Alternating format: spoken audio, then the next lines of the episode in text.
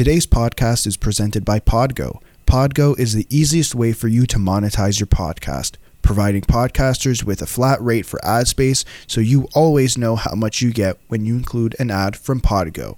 We recently joined as a member and you can too. Apply today to become a member and immediately be connected with advertisers that fit your audience. That's podgo.co at p o d g o dot co. Don't forget to add the 2 on 1 podcast in the How Did You Hear About Podgo section of your application. Now get ready for the rest of the episode. Lads, we're back. Yep. Still here. Where David Backes. No, no, no, no. This is Still- that's that's going to be Daniel's thing, isn't it? Trying to come up with hockey player puns. I don't know. Um, I'm gonna run Run out, though. podcast, Where we limit our discussion on the royal family. That And the uh, Minnesota Wild. And the Minnesota, yeah. No, after last week, we're clearly a Minnesota Wild fan podcast at this point. You know, they went home with all our half-season awards, according to a certain member of the show. Uh, you know, it was it's fun though. They're a fun team, aren't they? Like I think, and this is just not a bias thing, but like they're one of the most exciting teams this year. Like, remember where we rank them? Dumpster fire, didn't we? Yeah, Off-season review. yeah, and then what's pretty funny is because what they got for Eric Staal is Marcus Johansson, and he's not even in the lineup. I don't know if that's a rousing endorsement to get people into the Minnesota. Well, they lost this trade before the season even started. Yeah, yeah. I think I all mean- you have to say to make people watch Minnesota is Kirill Kaprizov. Kaapo Kähkönen. Cap. Ryan Yeah. Hartman switched into, you know, switched into becoming a center. I think you know Jared Bravo. Spurgeon. Jared Spurgeon, great captain. He scored last night. First goal in 26 games. I wouldn't say that Jared Spurgeon is must must watch TV. He's the guy Um, you appreciate what he does, but you don't. He's not a flashy. Ryan Suter, also underrated. not a flashy player. Underrated. Matt Uh, Dumba, good player, fun player to watch. Probably Carson Soucy, underrated. might be suspended. I know. Man, Lawson Crouse. I just Remember him? I know he's not on the dock, but he man, like he used to be a fan favorite of mine in 2015. He was a reclamation project. I Yeah, remember the hoopla about him being drafted. And it was like, is he gonna? Is he the next bust? Is this everyone still trying to find the next big power forward? And uh, well, he's somewhere in between right now. Has that has that evaporated already? Like the search for the next great power Um, forward. Well, I think what's happening is teams are trying to find answers to Tom Wilson, and it's clearly very difficult. Um, because you obviously the salary cap's not going up, but uh, you're not. There's not many guys like Tom Wilson. Yeah. I think what you hope to do, and we've started to see this, is you get a player like if we look at a Patrik Laine, right? The frame and the ability there is, you know, to use his physicality, right? But you didn't draft him just for that. You could see his frame when he was a teenager, but you knew that his first thing was going to be offense. And you know, when he was straight out of Winnipeg, Paul Maurice said, you know, that's a guy who could be a big power forward. Auston Matthews doesn't quite use his body as much as I think some people would like him to, but you didn't draft him for that. But Mhm. When he starts using that, like in the body, he could be a fantastic, like power forward sniper type guy. Because Like really, he's like a he's like a much better version of Rick Nash, if you really think about it. yeah. Not the reach, but you know what I mean?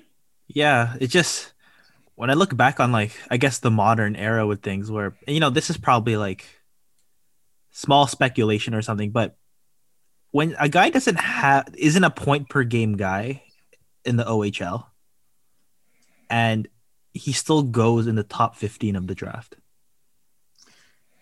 Well, I mean, first and he's a forward. the top fifteen of the draft is less and less Canadians nowadays, anyway. Mhm. But like when you look back on 2015, like a guy like Lawson Crouse went 11th. and that was but that was a reach too. People weren't excited about that pick. because he was ranked what eighth going into the draft.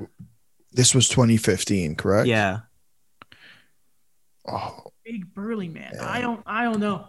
my last thing on Lawson Crouse because I didn't think I was going to talk about him today, but I don't know. I wanted him to do well. Like he had the 20, 30 points last few seasons, but this year he has like three points Yeah. and he's been running after people Arizona. to fight right? them. Yep. They're a family in Arizona, didn't you know? The Yotes pack. or You know who something also said Stop. that? like- Who, Doug Armstrong? Or Lou Lamoriello when he was with the Devils. what? They're a family. They're a family. That's why everyone took pay cuts. They're, you know, what the Devils kind of remind me of how they're not allowed to show individualism. Um, you, you kind of go for the logo instead of the individual. They're kind of just like the royal family. you can't be a character. You have to do everything you do for them. You cannot take a stance. They, the New York, uh, the, now the New York Islanders are basically like the royal family. This is the first time I've heard you talk about the royal family. True. Oh, That's I, true. I know, but if you think about it, I think that's a very good comparison that I've just connected. Lou Lamoriello was the queen. Okay. There we go. All about the courtesies, but you know, we don't really know what Lou Lamoriello was like as a person. Sure. We never will, too. Except the time apparently in like college, he tried Mm. to fight a referee. Thanks, Brian Burke, for that. All right. Keep keeping with the Hudson River teams. Ralph Krueger. Daniel, you just ruined my transition. God Did I? Did I take the transition from you? Yes, I ran with did. it. February 23rd. Does that date mean anything to you guys? No. Not at all. That's when we thought everything was okay and we saw each other in person. no, no, no, no. This No. is, this is So February 2021 or 2020? 2021. February. 2021. Yes. We were probably doing this or schoolwork. that was the last time the Sabres won a game. Wow. February 23rd. And it was a 4 1 win over, over New Jersey. Now, their 12th straight loss was in New Jersey, and that led finally to the firing of head coach Ralph Krueger earlier today. Before we get straight into this, do you guys know who scored the last goal of Ralph Krueger's tenure I- as, as the I Sabres do. coach? I do. Do you know who it was, Daniel? Um, let's take a stab at this. Okay. Sit. Jake McCabe. It was Jeff Skinner, the man who he just put on the fourth line, benched. Jeff Skinner, ladies and gentlemen. So we all saw this coming. I think we all sort of thought that this was a bit overdue. I don't even think this is the first of massive stretch of games that say that that Krueger has lost since becoming the head coach in Buffalo.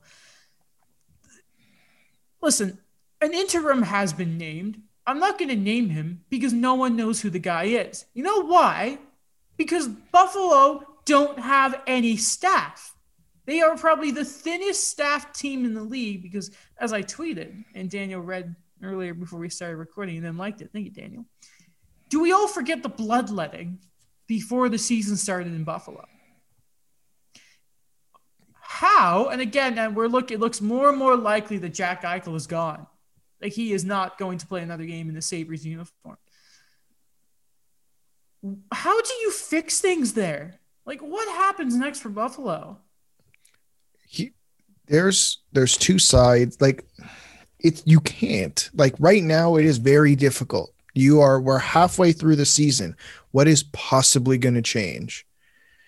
If this is why for me it's there's two sides here. It's it's I don't know like why did you like what is the point? Like you're get okay, so I get it. You're getting rid, rid of Ralph Krueger to just to get for the sake of getting rid of Ralph Krueger because clearly he has lost the room. He has lost 12 straight games. He has lost everything. But who is going to come in here and clean up this mess? No one's going to do it this year. They can't afford it. Oh, sure, but it's the summer. What head coach in their right? Like we already saw, Gerard Gallant didn't even want to go to New Jersey because for for whatever reason, probably something to do with having to start from the bottom once again. Why would he go to Buffalo? Probably like same reason. And if anything, it's worse in Buffalo. You're about to get rid of a franchise altering player because you couldn't you spent it's been what six years now trying to build around this guy? Who else is going to come in? Well mike babcock's not coming back to the league anytime soon. I don't know about that. you think they're they're paid they paid ralph krueger 3.9 million dollars. What do you think mike babcock would ask for Seven point five. Well, just on top of I my head. You can ask, right? Because it, wouldn't it have to be um, during, like, in the frames of his current contract that runs with the Leafs still? And then the question becomes, Mm. what do the Leafs retain out of it? I think not. I think they can technically still pay him more than what his contract is currently worth. I think I'm not 100% sure on that. But if I'm Mike Babcock, again, this is a very different situation than when he almost signed in Buffalo years ago.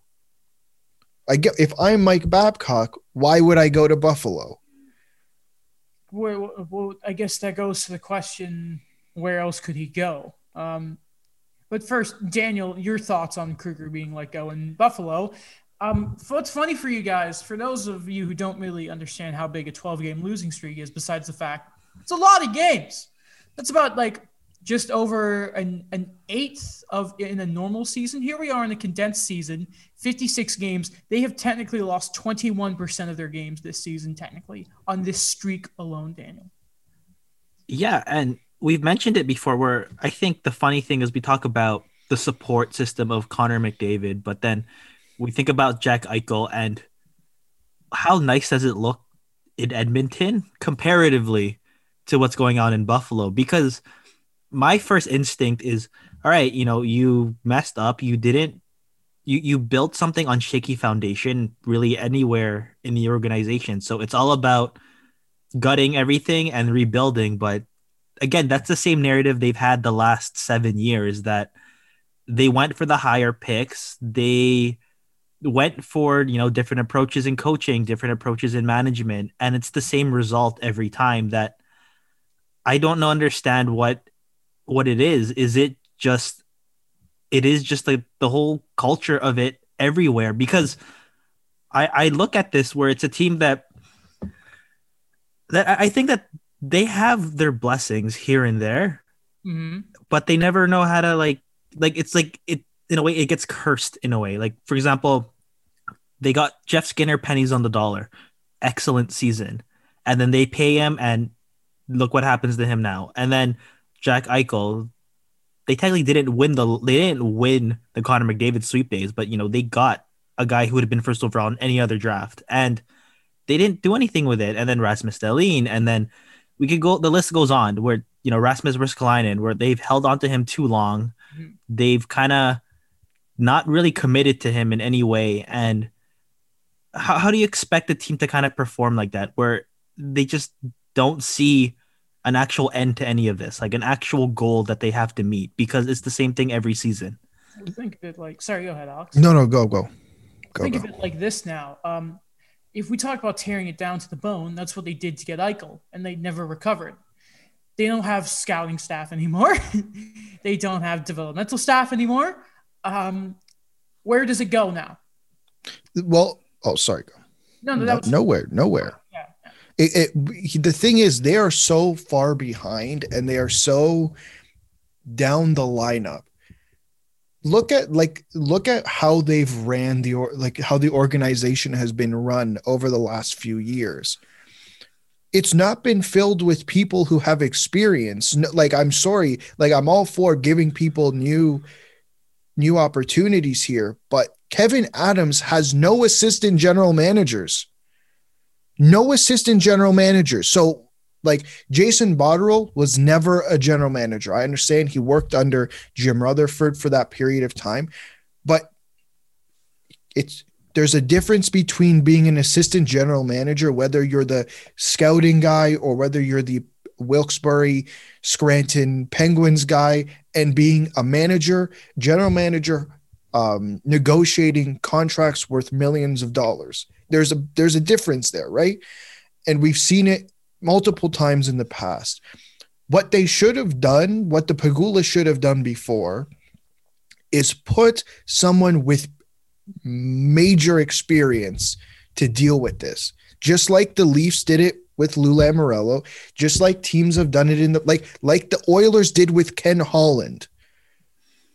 Put someone in there who knows what they're do like who's had some type of experience. You can't throw a new guy in there and expect everything to magically fix itself. A president of hockey ops like a Brian Burke, for example, uh, would actually be a really, really good fit there. If Ottawa couldn't get one, though, what chance do Buffalo have now? And Exactly. No money. Not even just with no money. Like they're so the, they are it's too they're too far down. Like they've dug themselves into a hole that's gonna be very difficult to take themselves out of. it's it's been like a history thing with them though. Like the Sabres have just been it, it's been happening to them for like how long where I realized that, you know, 11 15 years ago they did have a solid core, but again, like these guys left and then they rode on Ryan Miller way too long and then even if you go further back to it, they had Dominik Hasek in his prime. Mhm. Couldn't keep him. He didn't want to stay and it's just another it's another thing where these guys never really want to commit there and i'm not saying you know jack eichel i really applaud him for what he's been able to do there the last six years what he's been able to kind of kind of like you know have those elite numbers despite the lack of support despite the fact that you don't really have any stability there because the roster keeps changing the coaches keep changing How many coaches has he had? I wonder. I say six i don't know Because we talked about last week, Dahlin, whenever Krueger gets his new, would be his third already, and he was drafted 2018. I want to say, because he was uh, it was him, Svechnikov, Kotkaniemi. Buffalo, um, man, they lose in every department, including stuff like college free agents, and we got to talk about one of those guys right now. Goodbye, Jimmy Vesey. Uh, he was claimed off waivers by the Canucks. Our sympathies go out to Mike, who was just heartbroken It's absolutely heartbroken. that he's gone to Vancouver. there were glimpses there. I Oh, don't know. no. The first first first game when he scored of the season, I said, "Yeah, it's gonna work out." And then things kind of went as they did, and then he had that two goal game, Yep. and I said, "There's hope." But I No. think this was a aspect of this relationship that he was there for the moment in our life, but he wasn't our forever. Mm-hmm. I was very surprised he got claims, by the way. Same, kind of. Um, it's weird with those NCAA guys, right? Like you never actually know. Like it's it's, it's a great trajectory when it comes to. All right, when is the uh when are the stars gonna start not having the yellow in them anymore with the potential? well, solid NHL game reference there, Daniel. So I I was looking at Colorado this year, and I was thinking they're not they're not quite as dominant as I thought they were going to be, right? Then Daniel puts a little thing in the. I think it was Daniel who put something in the doc, right? About them being injured, and I was like, oh, okay, let's look at this. I forgot Erik Johnson has been on LTIR for what feels like forever. Their backup goalie, in Pavel Francouz. Meanwhile, also on the injury reserve, Cale Makar and Bowen Byram. Cale Makar, the rookie of the year last year, by the way. Despite that, though, I believe since MacKinnon's been back from injury, I don't think they've lost. And they kind of curb stomped the Ducks last night. Eight. Oh my gosh. I made that joke. Remember the first period? Like the Ducks scored 50% of their season goals already. Yep. one game and then my gosh like i thought things were gonna turn not you know not even turn around i thought like if they lost 5-4 i'd be like okay it's a typical ducks game. But to make it 8-4 it's ridiculous. Like three games ago they lost 6-1 against the sharks. The funny thing is, is I think it was a close game at one point, but then I think Colorado scored it was like five straight, five or six straight in the uh, second and third. yeah the seventh goal was uh empty netter. And then the eighth goal was because the ducks took a, a late penalty and then brandon saad scored I kind of love how Colorado were relentless there. Brandon Yeah. Saad, by the way, he's up to 10 goals. What a pickup. It's Yeah. funny Chicago have lost that trade twice. Well, then, since we're right there, then we might as well talk about the Ducks, who um, are not doing well, we can say. Um, I mean, that's one way of putting it.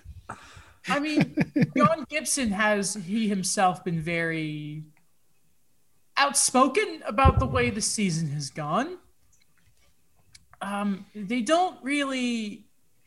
I still don't know what exactly Anaheim are because I think we talked about it a bit before the season, and, Daniel, you've you've definitely talked about this, like how some of their depth lines have just been juggled different players. Why do we still guys like Derek? Why did Derek Grant get a three-year contract?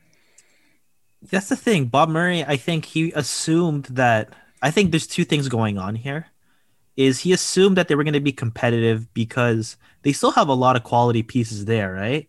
It just I know they don't have like the legitimate stars anymore, or uh, they just don't have that type of consistency that they had in the past. And the second thing is he like for what Bob Murray's been able to do, and I know like he's not doing a good job right now, but I cannot lie when I say that he's drafted so well without like a top three pick that I think that got to him. That got to him to the fact that I just need to be more patient with these guys that I like. You know, Troy Terry was a fifth round pick. That like all these guys that like Maxime Comtois was late in the second round. Like it's all these type of guys that these guys are gonna make it happen. But he just assumed that we have to give them minutes to develop, and then you know they're carry the team. But I see them more as guys that are gonna complement you know a Trevor Zegras in the future. It's not gonna be something now where it's like I got to stay competitive with these guys.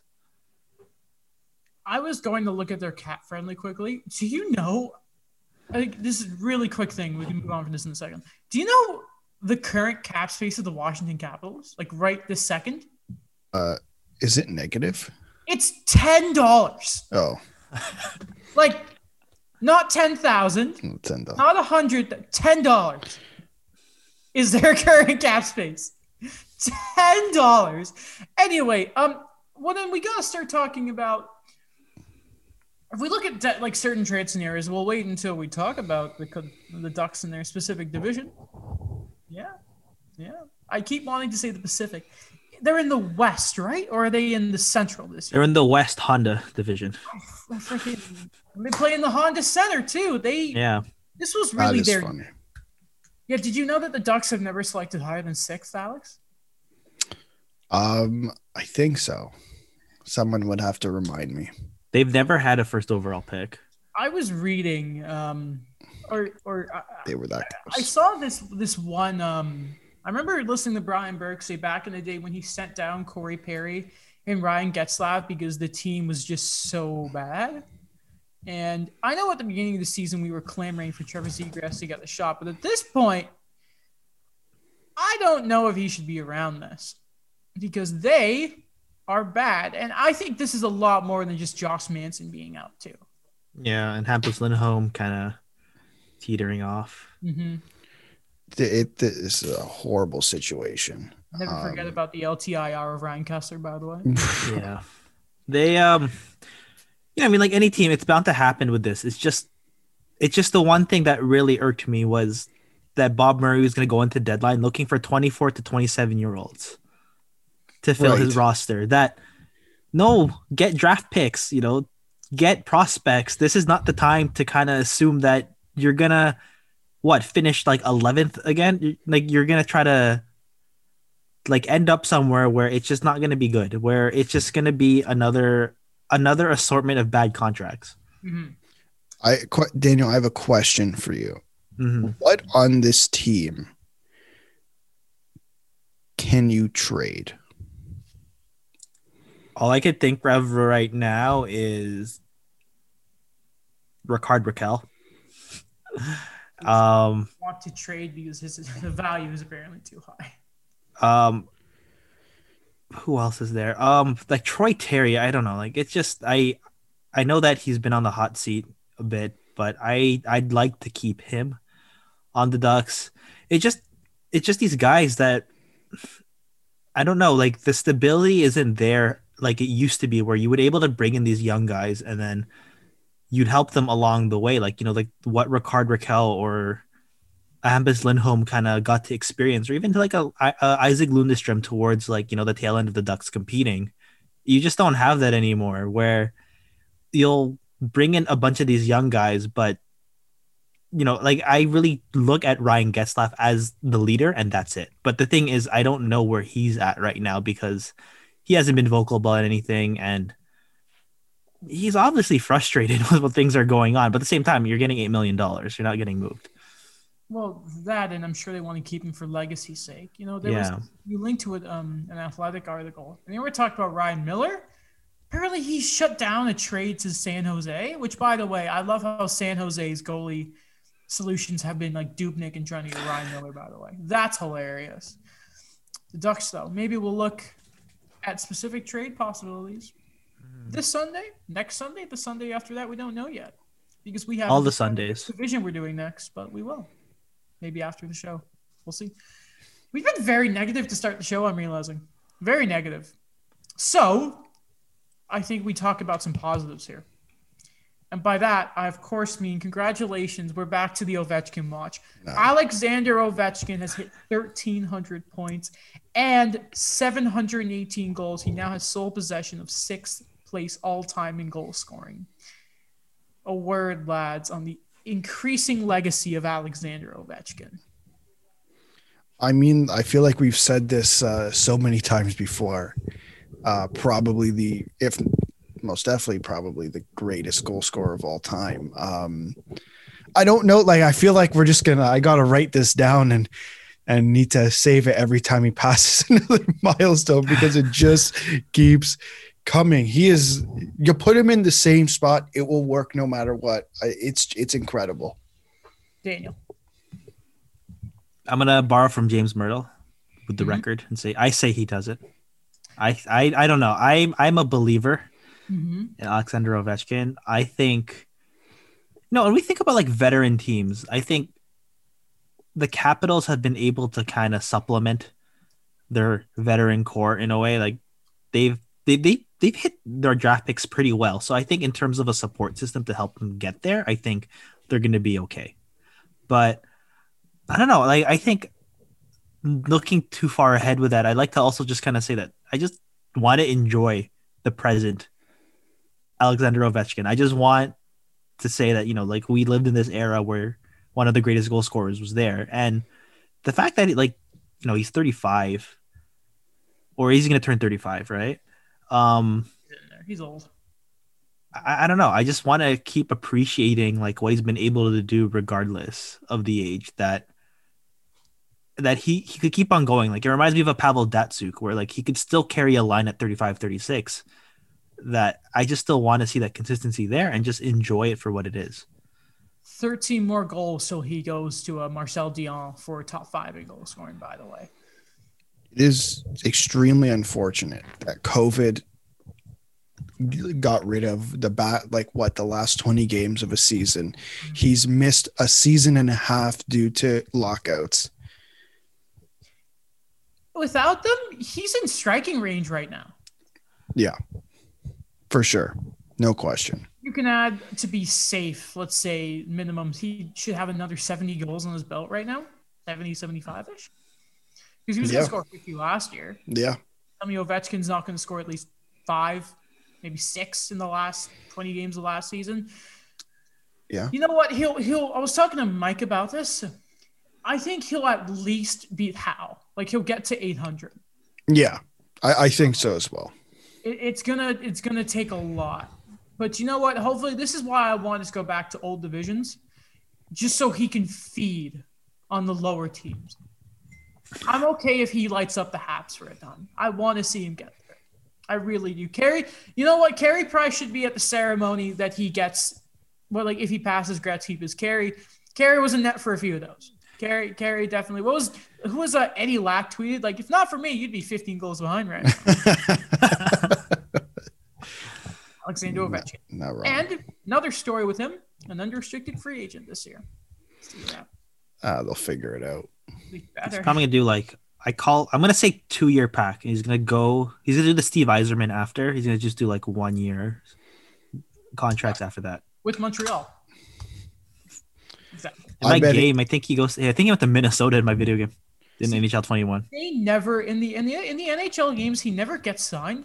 So I think like the, after that first year, I think everyone who plays it signs him. Yeah. Because it's like I'm gonna go, and then like, you normally win a cup or two. Um, yeah. All right. 31 Thoughts is a great podcast and a great article. I want to refer specifically to the podcast that came out on Monday. And um, we're going to talk about a few points here. First off, and this is all from Elliotte Friedman, obviously. Talked about the fact that Eric Staal is probably not a Canadian division solution. And by that means we've, you know, this kind of makes sense when you think about it because when it came to Eric Staal out of Minnesota in the past few years, every time we've heard about him being available, once we actually get Eric Staal's take, he's always said, "Yeah, I don't really want to get traded." And the 14 day quarantine is probably going to be a little bit of an issue there. Kind of wish Elliotte had said this before our trade deadline preview show, but I'll take it anyway.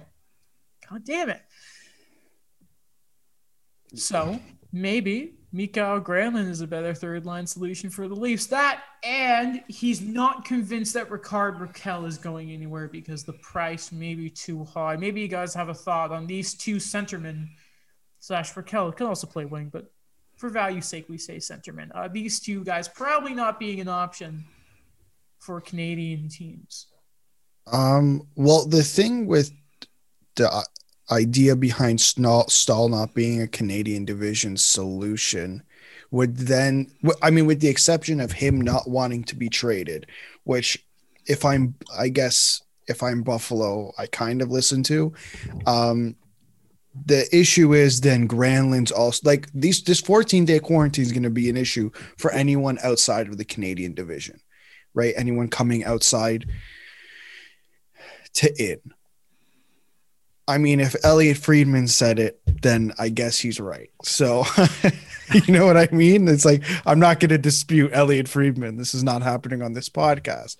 But with Rickard Rakell, I, think it goes back to what Daniel was like saying before. It's like he's Bob Murray is literally looking for guys between 24 and 27, and Rickard Rakell is 27.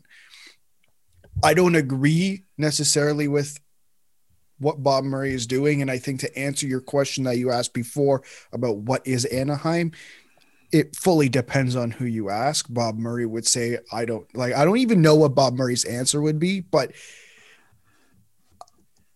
I mean, listen, like, how high is the price? Mm-hmm. I think the teams are just playing hard to get. I think you don't want to dispel your whole plan right now. And I think something's still to happen. Like, bef- like when they mentioned the Jake Muzzin trade, you know, there was speculation where, like, I guess on everybody with the Kings, but it wasn't kind of like we're going to, you know, dart in on this one guy for two weeks before he gets traded. Mhm. And to be honest, it was a good price. You know, I was sad to see my boy Carl Grundström get traded, but you know, that was the price that was set. It, it's funny you bring that up. Everyone wasn't talking. No one was who's talking about Jake Muzzin, Yeah. trade from the Kings. Everyone was talking about Alec Martinez, but I, I didn't feel like there was a lot of talk about Jake Muzzin. I just remember when um the Kings just came out like Rob Blaken said like no one is kind of like not even like this sounds so ominous like no one is safe but no one is kind of like an, an exemption on what he wanted to build with the Kings. hmm Uh, it's funny you bring up Jake Muzzin because uh, Friedman has also said again. Would have loved this before I made a super trade, Elliotte, but apparently the price for Mattias Ekholm is like the Muzzin deal, and that would be a first round pick and two prospects. Can't wait for everyone to start doing trade suggestions of their two worst prospects in the first round pick. Ryan Poehling. and I'm pretty sure that was What in are my trade wait, last hold on a minute. What are you trying to say about Ryan Bailey? Solid what- guy. Yeah, what are don't you trying to say? I put him in my Ekholm trade last week. Okay. He's a centerman, big body. They love those guys. Um, I anyway, don't know. Ryan They've been look- and Jan Mysak for They- and a first round pick. They've been looking for a centerman for uh, multiple years. Come on, how this is long, have the, perfect. how long have the Predators been in the league? like- Uh, good question. Wasn't it Couldn't 2000? tell ya. Well, they've been looking for first line center. Or no, 19 uh 'cause David Legwand was what 1998? I don't know. it's Sounds been a long time. How about that? Yeah. Since David Legwand was drafted, they've been looking for a first line center. Okay. Um, and on the Ekholm note, the teams that Friedman reports are interested: Winnipeg, which we all kind of saw coming, and is honestly the worst thing that can happen to the teams we all cheer for. Um, well, Daniel Leafs fan on the side, um, you know, kind of. Uh, I've always been a Leafs fan. Yeah, but we kind of push you to be a Ducks fan here. What? Don't tell me who to be. Tearing me apart, Lisa. Solid room reference. Oh, hi, Mark. Anyway, um, so Winnipeg, which would suck for Toronto and Montreal. Um, Boston, Which would which also is just suck. so typical. Which would also suck for Toronto and Montreal Yes, yeah, next year. yeah. Um, there are questions about Toronto, Montreal, and Philly. Philly, because if Carter Hart doesn't pick it up, Philly are boned completely. And apparently there is some they and they, could look at doing it if they had some expansion stuff figured out at the same time. Um, he's heard that Montreal are interested, but at the same time, some people have also told him that they aren't. So we don't know. And again, it's like New York, Islanders, Toronto, and Montreal, those markets you really don't get a lot from. Um, but Bergevin did downplay boosting up the defense in his press conference. Do I believe him? No. Um, and then Toronto, because he talked about the ice time. And I was like, no. But uh, anyway, questions about Toronto, Montreal, and Philly, and Winnipeg and Boston are definitely there. Um, I think all of those teams are, are franchises that could very much benefit from getting a Mattias Ekholm. And if Winnipeg get him, I don't even want to think about it. my brain, my br- not my heart, my brain is telling me we're having a Leafs Jets series in the um, in the finals of the Canadian division, and I think Winnipeg's chances of winning this division are going up a lot because um, Ekholm is a difference maker, and uh, he is the exact player that Winnipeg need. Do they make him play the right side? Yeah. Who cares? Yes. No, no, but he can't. Apparently, apparently Yeah. he's played the right side in the past. So He's like a It TJ Brodie. it, it does fit, right? I think uh, la- on Sunday we were saying we were looking for a partner for Josh Morrissey. And I mean, listen, if you want to play uh, Sami Niku and Logan Stanley, I believe they're both left-handed.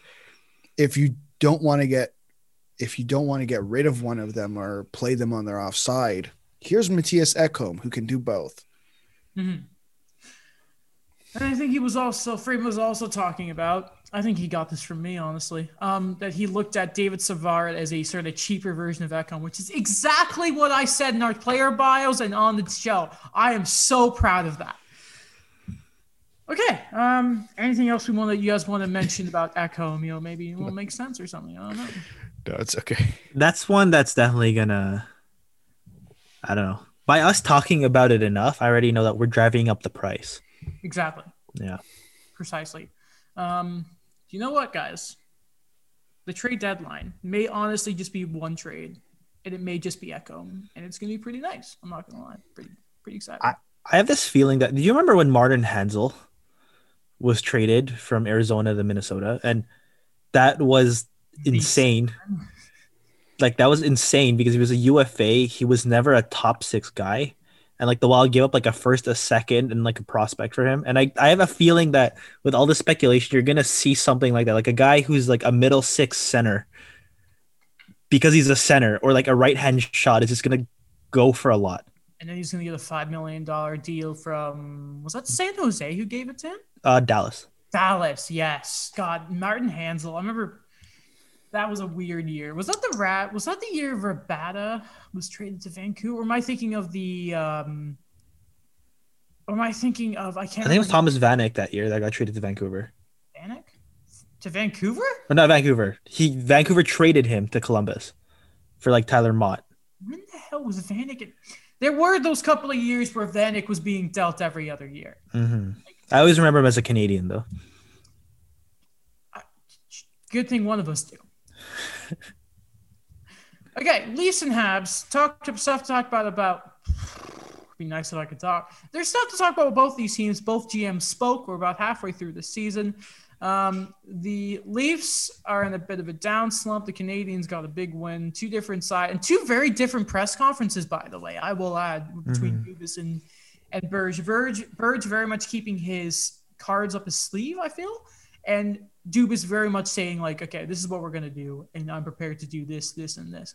So I guess we can start with the GM conferences themselves.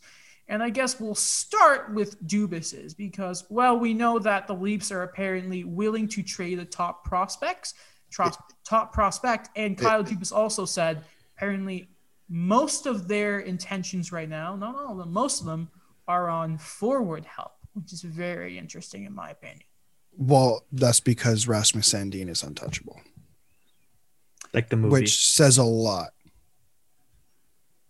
Yeah. I, I, I if if I don't know, man. I don't know. If if if then not but this, I wonder then because people were talking about Filip Forsberg.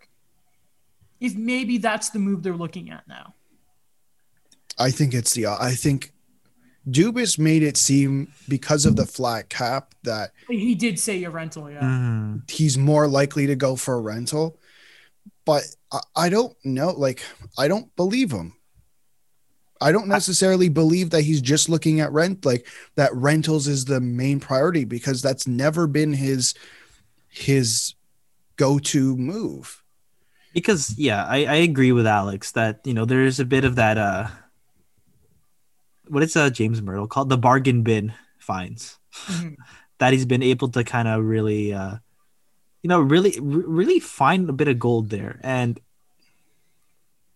again like I think maybe I'm just too fixated on it but it's just I I don't see a defensive prospect going the other way. I'd say a Rodion Amirov before I'd say like Erasmus Sandin. I I sorry, but uh, there is no way that you're trading a Amirov before you trade Liljegren. At this point, I don't believe that. Well, the the question is how much value does Liljegren have across the league? That's what that's what the issue is because I think there's still Leaf fans out there who still value Timothy Liljegren. I don't think he's going to be what everyone expected when he was drafted, right? Because when he was drafted, the whole idea was, wow, we got an like he dropped how many spots because he had a bad season, he had mono, and he dropped to I think they drafted 15 or 16 around around there that year. Uh 17. 17. Yeah.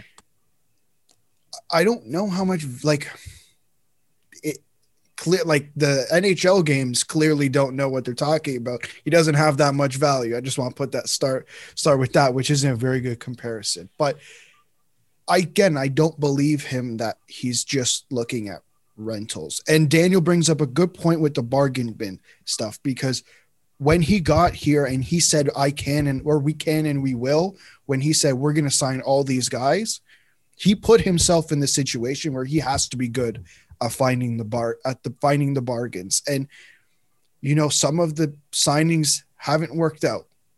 Unfortunate. But some of them have. It's he has to find them. Well, then I think- do oh, sorry. Sorry, no, go ahead, go ahead. Oh no, yeah. Like I just maybe I'm just again like you know we we've already had an established template based on you look at based on the depth chart you see of the Leafs prospects. And I have the list right now where I think the key to all of this, and you know if like you know Rodion Amirov is a too much of a stretch. Like I think there's those type of guys where you know they're in the Sean Durzi, they're in the Carl Grundström kind of range of things that they're more of those supporting guys that you you attach to that first round pick. So I think the key to it just is the draft picks. You know, it makes sense actually. I'm, I'm thinking here because if you are willing to trade a top prospect, do you want to do it for a rental? No. Like, especially, I'm thinking of top forwards who have one year left this season.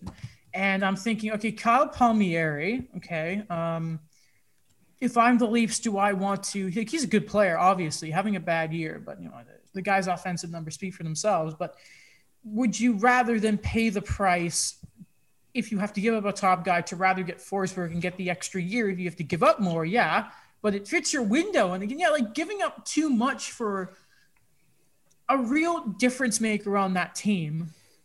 I, I just it doesn't doesn't quite add up. The only way you're signing a guy who is currently a UFA is if you have an extension in place. Just like like people were bringing up the Mark looking at Mark the Mark Stone trade and the Max Pacioretty trade. Uh, because they were technically rentals, right? Because when the trade was made, they were a UFA at the end of the season. But the thing we have to remember is that they were signed the day of. When Max Pacioretty was he not signed either that day or a week or two later? Yeah, it was around the same time. Yeah. Like Mark Stone trade was traded and literally signed the same day. Those aren't comparables here, unless they trade for Eric Staal or whoever and they sign them the same day. I don't expect Kyle Dubas to give up a top prospect for a guy who's going to play the back half of a 56 game season and the one playoff run Yeah. because it's never been done or it's rare like even Taylor Hall I was Those about to say that those yeah. weren't top prospects because um I guess the comparison here is that this happens a lot in baseball where you because they can't trade draft picks during the season. so what's up happening is y- your prospects are really your only capital. So you'll see for teams that really want to win the World Series, like they're they're trade like three of their top prospects for like one legitimate All Star. Mhm. But in hockey, it's there. There have been the moves like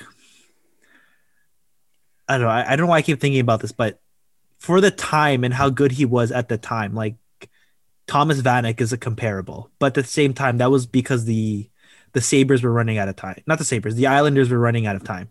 The last big, big, big trade I can think of, like real deadline, get me going, this is exciting stuff, is Tampa getting McDonagh and JT Miller. And I believe they saw, but I'm pretty sure Mc, I don't remember their term, but I believe one of them had an extra year, but you know, they got those guys signed too. I'll double check but I believe it was McDonagh Looking back on that trade, by the way, that honestly, I think Tampa fleeced them. Because it was what? Brett Howden. Libor Hajek, um, Vladislav Namestnikov, and like a bunch of draft picks. Ow. You know, Steve Yzerman, man. I hope he got a ring because he really built that roster. And then Julian just sort of. Just sort of fine tuned it. All right, then let's talk about this. it it was McDonagh by the way who had an extra year on his deal Okay, good, good, good, good, good, good. And then they flipped Miller for some picks because Tampa Bay. God damn it. a first Yeah. That ended up becoming Blake Coleman because they traded that pick. That because wait, I always get his name wrong, but Shakur Madulin. Is that the Russian defenseman that was at the World Juniors this year? yes That was the draft pick. That was the the Vancouver pick.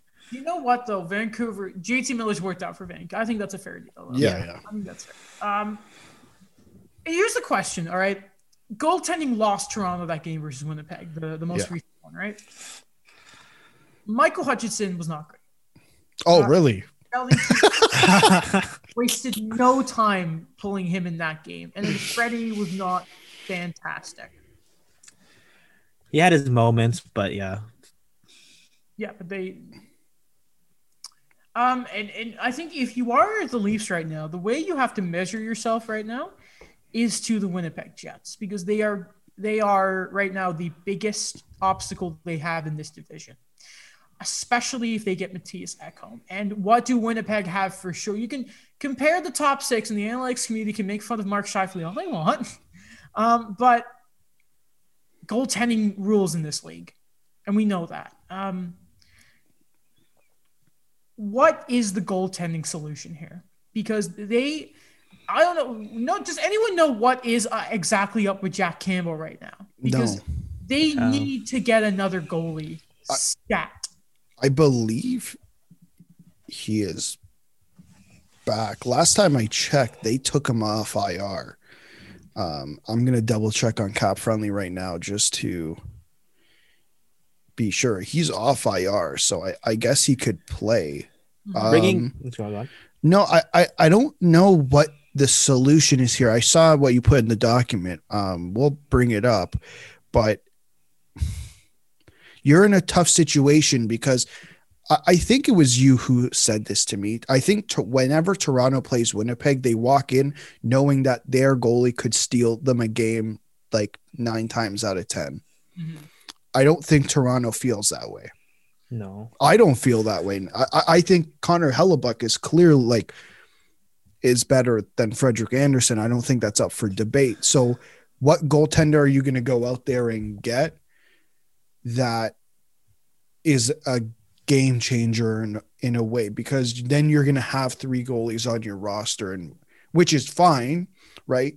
But what does that do for you for the rest of the season? I'll tell you this: it makes sure Michael Hutchinson never touches the ice again, which is invaluable But- for this. But they put themselves in that situation already where they had three goalies and had to put one through waivers and then lost one. Like there you have to find first off, you have to find a cheap goaltender who fits the cap because they're already in cap issues. And you have to find a goaltender that is a not not necessarily a game changer, but someone who is decent, bare minimum. I think two things. And I've said it before in a joking way, but you know, we look back on the Jordan Binningtons of the world. We look back on the James Reimers of the world. Do you give Joel Wall a chance? No, No? Why not?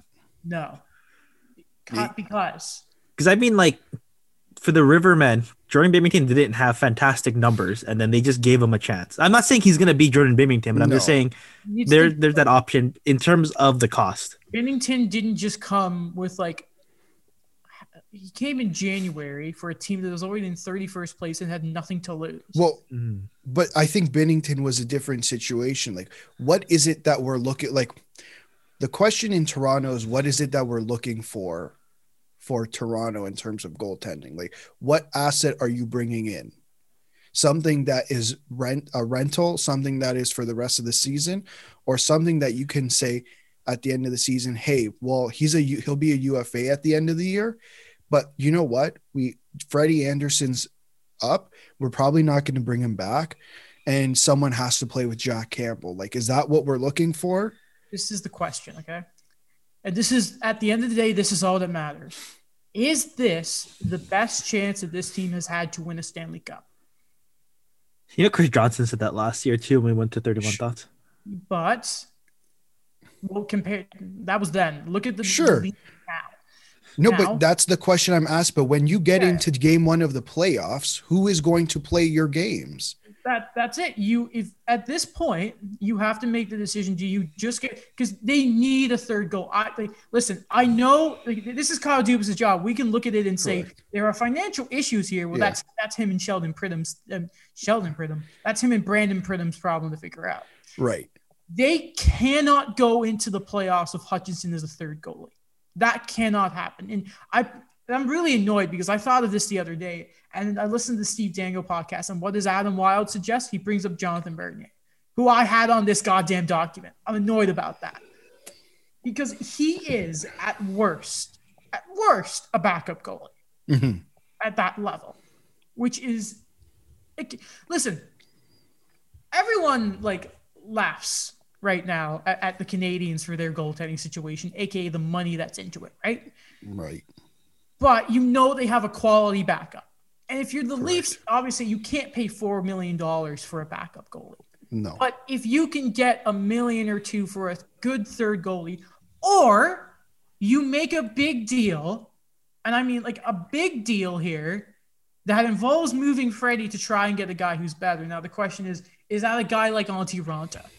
Maybe. Is the guy like I, I don't know exactly at this moment what Darcy he- Kuemper's health concerns are right now, but I mean th- that is the question because if you are uncertain about goaltending, which I feel like the fan base is right now, if the fan base feed that narrative and players start playing a different way when they are not sure about the goaltender behind them, and that's what was so special about what Hutchinson did for Colorado.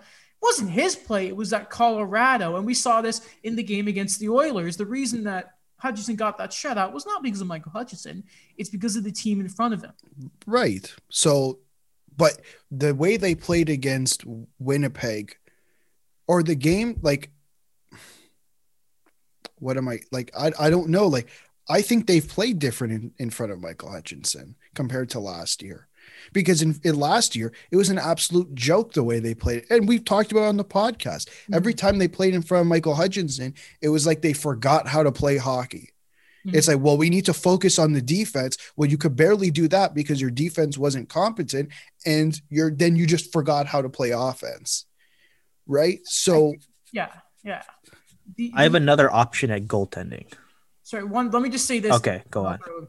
Throw it to you. The issue is Hutchinson is now at a point, and we saw this in the Winnipeg game, that it doesn't matter how the Leafs play; those goals should not have gone in. And correct. that there is Yeah. nothing Toronto themselves can do about it. I think that's that 100%. is the the big problem there. And um, sorry, what are you gonna say, Dan? Yeah, I'm just kind of looking at the other options that Toronto may have for UFA goalies that may, you know, do something, and they're around the same price point, well, cheaper than Jonathan Bernier. And bear with me because I know that they're on pretty bad teams, but they have shown to be a bit consistent. Okay. All right, so there is a Carter Hutton, a Linus Ullmark, which Linus Ullmark's Uh, numbers for Buffalo He's hurt. not that bad. Ullmark, I can do. Hutton, no. Yeah. uh, no. Um for 700,000, if you say Chris Driedger, he has a .914 and he's played 8 games so far this year. And the team's That's not going Chris anywhere. Drie- That that's not Chris Driedger This is Scott Wedgewood for Tampa, right? Right? Or uh, New for the Devils. Oh, he's in New Jersey. Yes. Yeah. Not bad. Huh? Real junior legend. who? I remember he wore green pads for the real for the real juniors because he just didn't want to change his Plymouth Whalers. Has Blackwood been hurt, and that's who we're going with here? Um, because the thing is, they also have Aaron Dell that they've been playing like, so they've been Yeah. shuffling between the three goalies. Who they stole, by the way. Um, okay, who, who, who, who? We still have the, the Habs to talk about, by the way. So Mm-hmm. Oh no, that's that, That was the guys. Those were the was- guys. was Blackwood. Sorry, Wedgewood. No, Wedgewood. Wedgewood. Yes. I know that's even confusing. I don't want to be that guy, but I don't think the Leafs need to bet on the guy who's played eight games. Okay. Well, he's been in the league a while. No, it's an option. And then maybe Yeah. the answer is Chris Driedger. In that case, though, if you're the Panthers, and if, if Kyle is willing to give up the top prospect, and I'm not saying you trade Sandin for Chris Driedger, but if there's a if there's a package there that you can try and do Liljegren. Filip Hallander in the draft pick. So I'm not very familiar with Filip Hallander. What is that guy's ceiling? Ceiling. Um, from what I've read, he seems to be he could be a middle six guy. That's what that's what I've read. Like I don't know. Like he was a safe pick in the end of the second round. Like this doesn't say much. He was like what the Penguins' third best prospect, and I know that doesn't say much because they're they It's don't Samuel have- Poulin and friends. They And- trade them all, so it's hard. To, Right, that's why. Um, but like he'll be in NHL. I don't I don't think that's ever been up for debate. okay. And I mean, hey, the Panthers have not been afraid to just sort of get assets. Really, I mean, we, we saw that with the uh, the Trocheck deal. Maybe that's an option. And I mean, if we talk about cap situation, Driedger is up. Yeah, yeah. It it'll be it'll be tough, and you have to make sure you resign him. Mhm. Is Like it I like know a he's an Georgiev RFA, but situation there? Sorry? Like a Georgiev where like, you know, they don't have to trade him, but he's like a young, you know, quality goalie. Yeah, that's fair.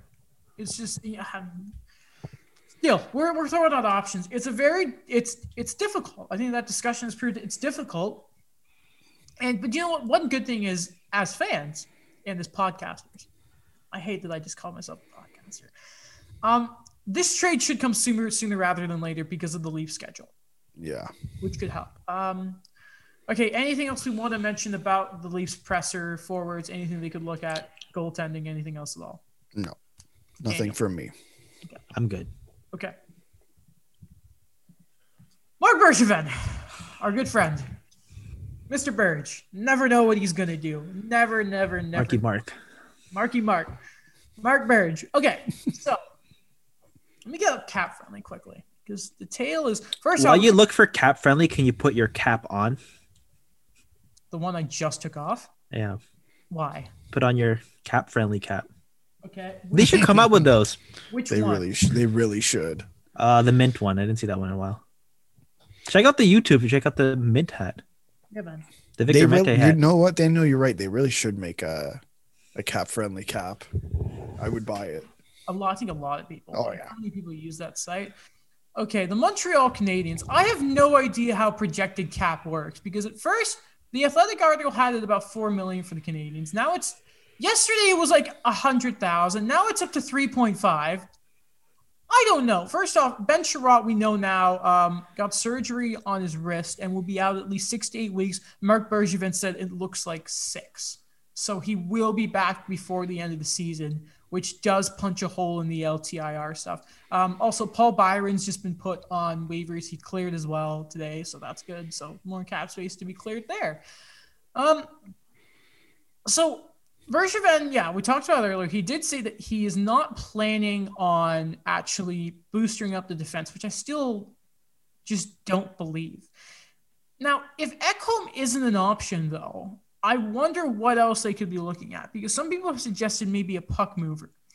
And so, what I was thinking about, I don't know the pure extent of his ability because he is injury prone, but, and I'll show this to Daniel first because you would know a lot more than I would. And there are already some Finns on the team. I wonder if they could look at a Sami Vatanen, who I believe has a career. His career is points per game. I think is something like 0.4, which is for a defenseman. I think that's around what Petry gets. The only question is his health. As you remember, he was hurt when he was acquired by the Carolina Hurricanes last year.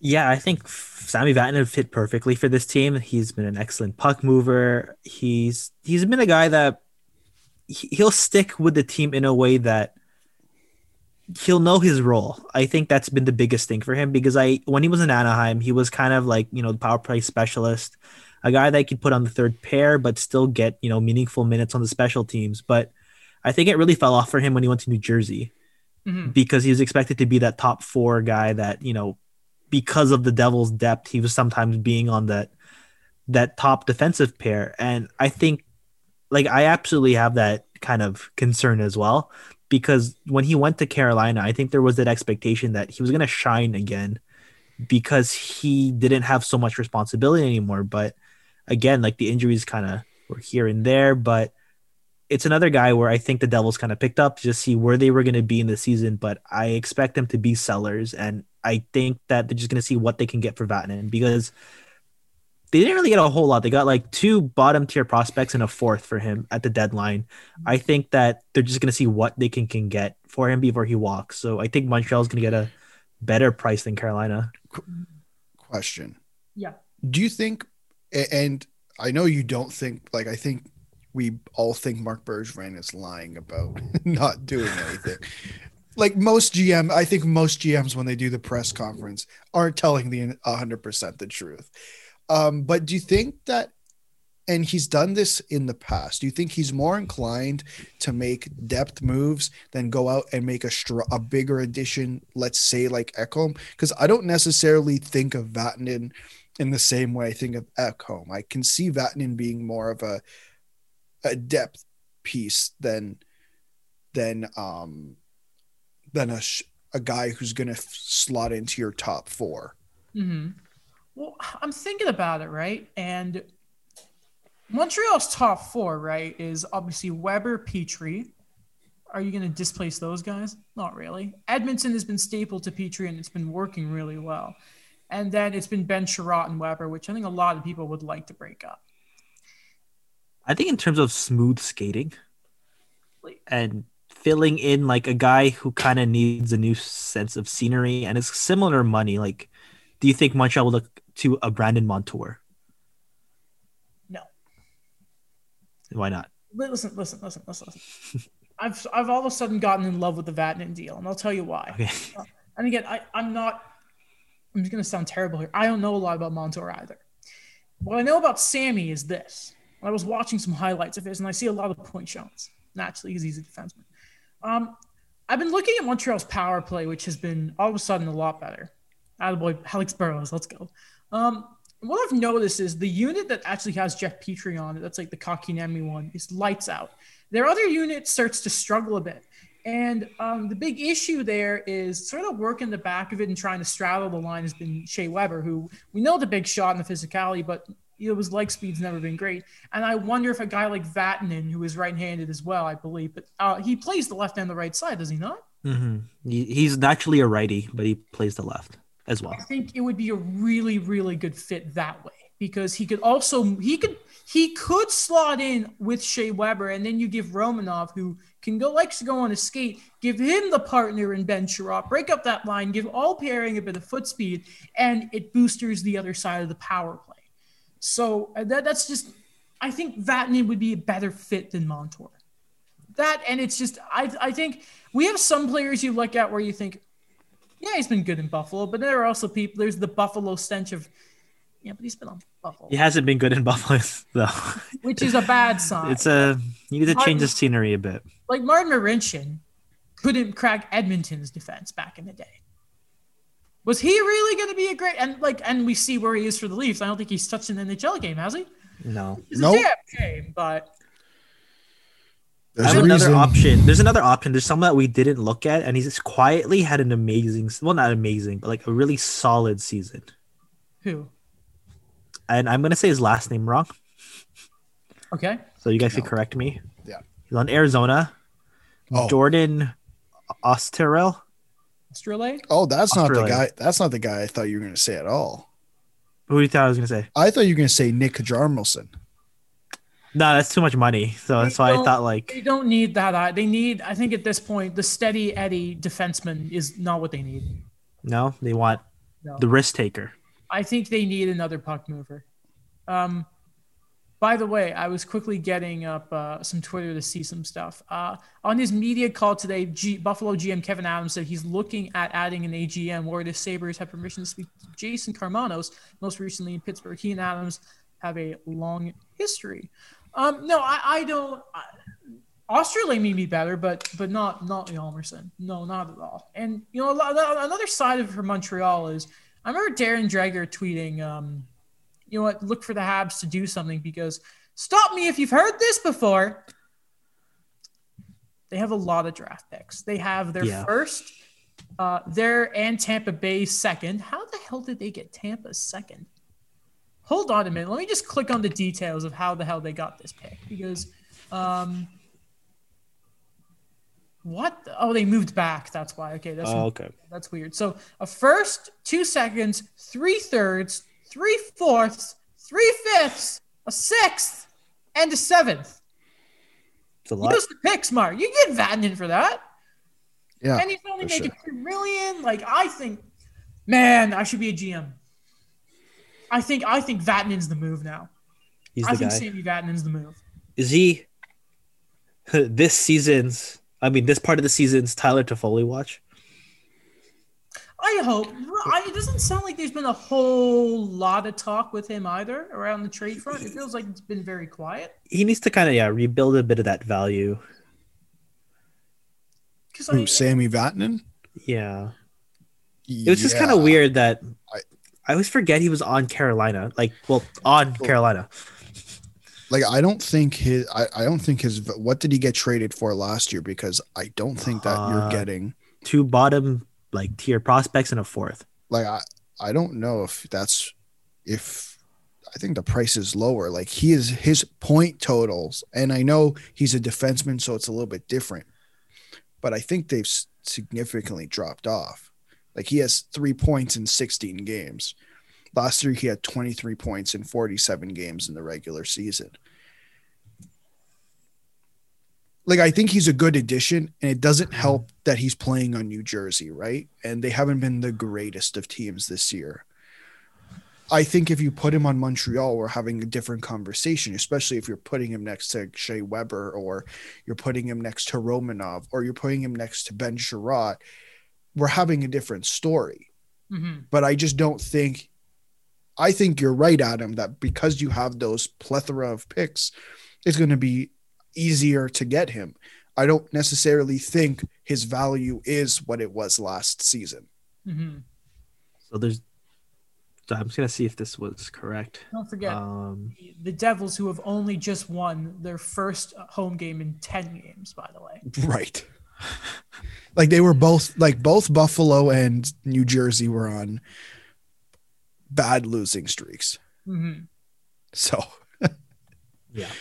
I mean, New Jersey, I still give them a bit of the upper hand, but both bad. What's Oh. with the Hudson River? Sorry, What's with the Hudson River? I don't know, man. Um, You know, Buffalo, New Jersey, Rangers are kind of, but Islanders are s- somehow the best. Did you say the Rangers are kind of on there? I mean, they're kind of, Uh, yeah, they're they're they're kind of just there. just I'm there. not big on geography, so I couldn't tell you. No, I mean like in terms of like the Hudson River teams like surrounding it, like all the New York State and New Jersey based teams. Isn't it weird to think that New York and Buffalo are in the same state? Sometimes. Sometimes it is, yes. Look at look at New York City, and you're like, oh my god. And then I don't mean to insult them, but you look at Buffalo and like, oh my god. They're great outlets though. That is true. First time I went to the Cheesecake Factory Was in Buffalo. was in Buffalo. Yeah. Um, I also want to get your guys' thoughts on Mr. Carey Price, who has played his 700th career game. I believe he's one of six current goaltenders to do it. Um, God, it feels like he has been around for so long, but 600 games. Uh, we don't hear about games played a lot for goalies. I think only three of them have ever played a thousand. I want to say Marty did it, Brodeur, Lou did it. I don't know if Patrick Roy did. But I know he played till he was 35. I'm gonna double check it. Um, Alex, 700 games. Yeah, I mean that's uh especially for goalie. I feel like that's uh, you made a good point there. It's not we don't talk about games played for goalies a whole lot, but I think 700 is a really big number. Uh, just I mean, getting up there in numbers is is impressive for a goalie, anyways. And he's like he has been, and I know the last bit after uh, the before the recent games has been a weird stretch of games, but like he is an elite goalie. There is no question about it. Um, and like he, how many records does he have? Like we had this discussion before. I think on one of like the original pop quizzes, you asked me if he has the record for certain um certain rec- Canadians records, and he had most of them. I think there was one that he didn't have.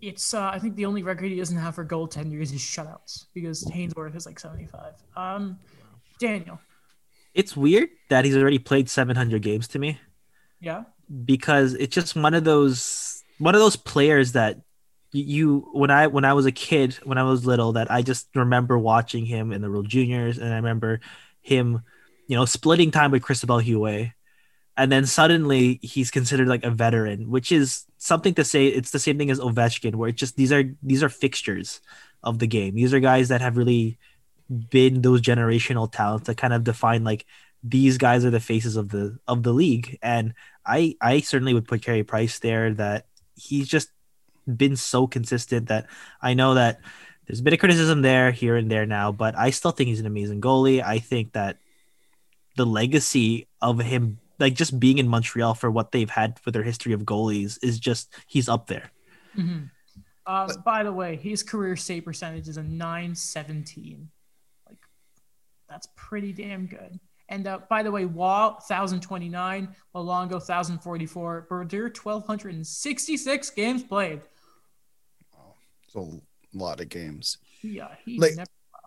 I think I think we sometimes and we don't realize this until after they're retired or they're gone from your team that especially with a team like Montreal who is one of like the original teams in the NHL we don't realize how good someone is until we've lost it which is the cheesiest is a very cheesy saying but but I think it applies here, right?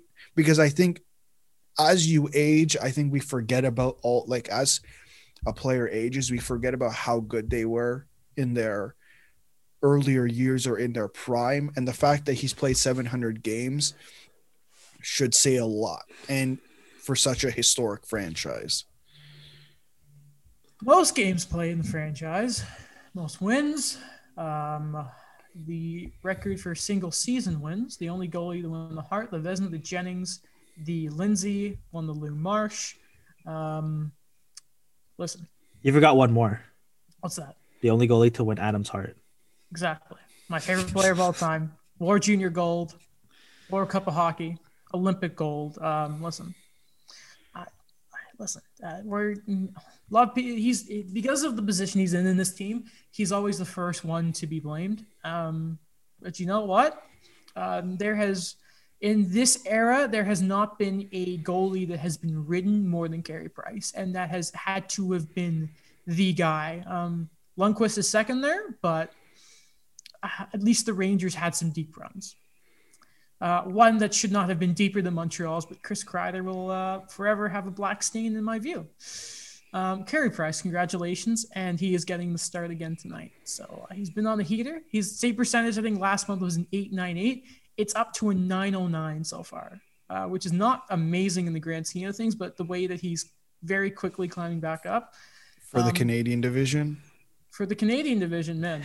The fact that he went below 900 to around league average in a month, uh, I think you can tell how. And he was the reason they won in Winnipeg. It was um, the other day. He was lights out. Um, yeah. Okay, I think that is everything, ladies and gentlemen. Um, yeah, I think we're good. If you enjoyed this episode of the show, because of course you did, you should definitely check out the YouTube portion to see all our beautiful faces and me putting my hat off and on for about the past hour and a half. Uh, check out Daniel's stuff for the Hockey Riders and the Eye Opener. Nathaniel, what was it? What was the new, your new piece called again? Uh. Nathaniel Brooks. The uh, he's a coach for the Rams men's hockey team. hmm Excellent. It was so good. It it's above the sports issue stuff because it was Will just saw it and was like, "That's it." it's more impressive than um, I tried to think of a royal family reference. this is it. Oh, no. You know, this is it. You know how it's this ain't it, Chief. This is it, Chief. It, this is a very good article. And, Thank you guys. Yeah, yeah, it is. It is. um, be sure to check out Alex's blog, my uh, YouTube channel, Pab stuff. You love to see it. and your Half, piece, in, report cards are coming soon. and your You- piece in the eye, eye opener. Yes. Yes. Oh yeah, yeah. That's fine. We're sharing that on the social media. That's really cool, by the way. I, Will just sent me the link in the Twitter DMs, and it's really cool to actually see it. Okay. Awesome. Um, and uh, yeah, check Voice Ad. Thank you as always for being a fantastic platform for the show. Uh, if you're on Spotify or podcast app for I- iOS, check us out. Leave a five star review. If you're the two star person, we want to want to have a chat, have a real chat. Yes, exactly. Yeah. Thanks, guys. We're gonna look as disappointed in you as Queen Elizabeth was at, at Charles's thingy when he became the Prince of Wales. Just, just, you know,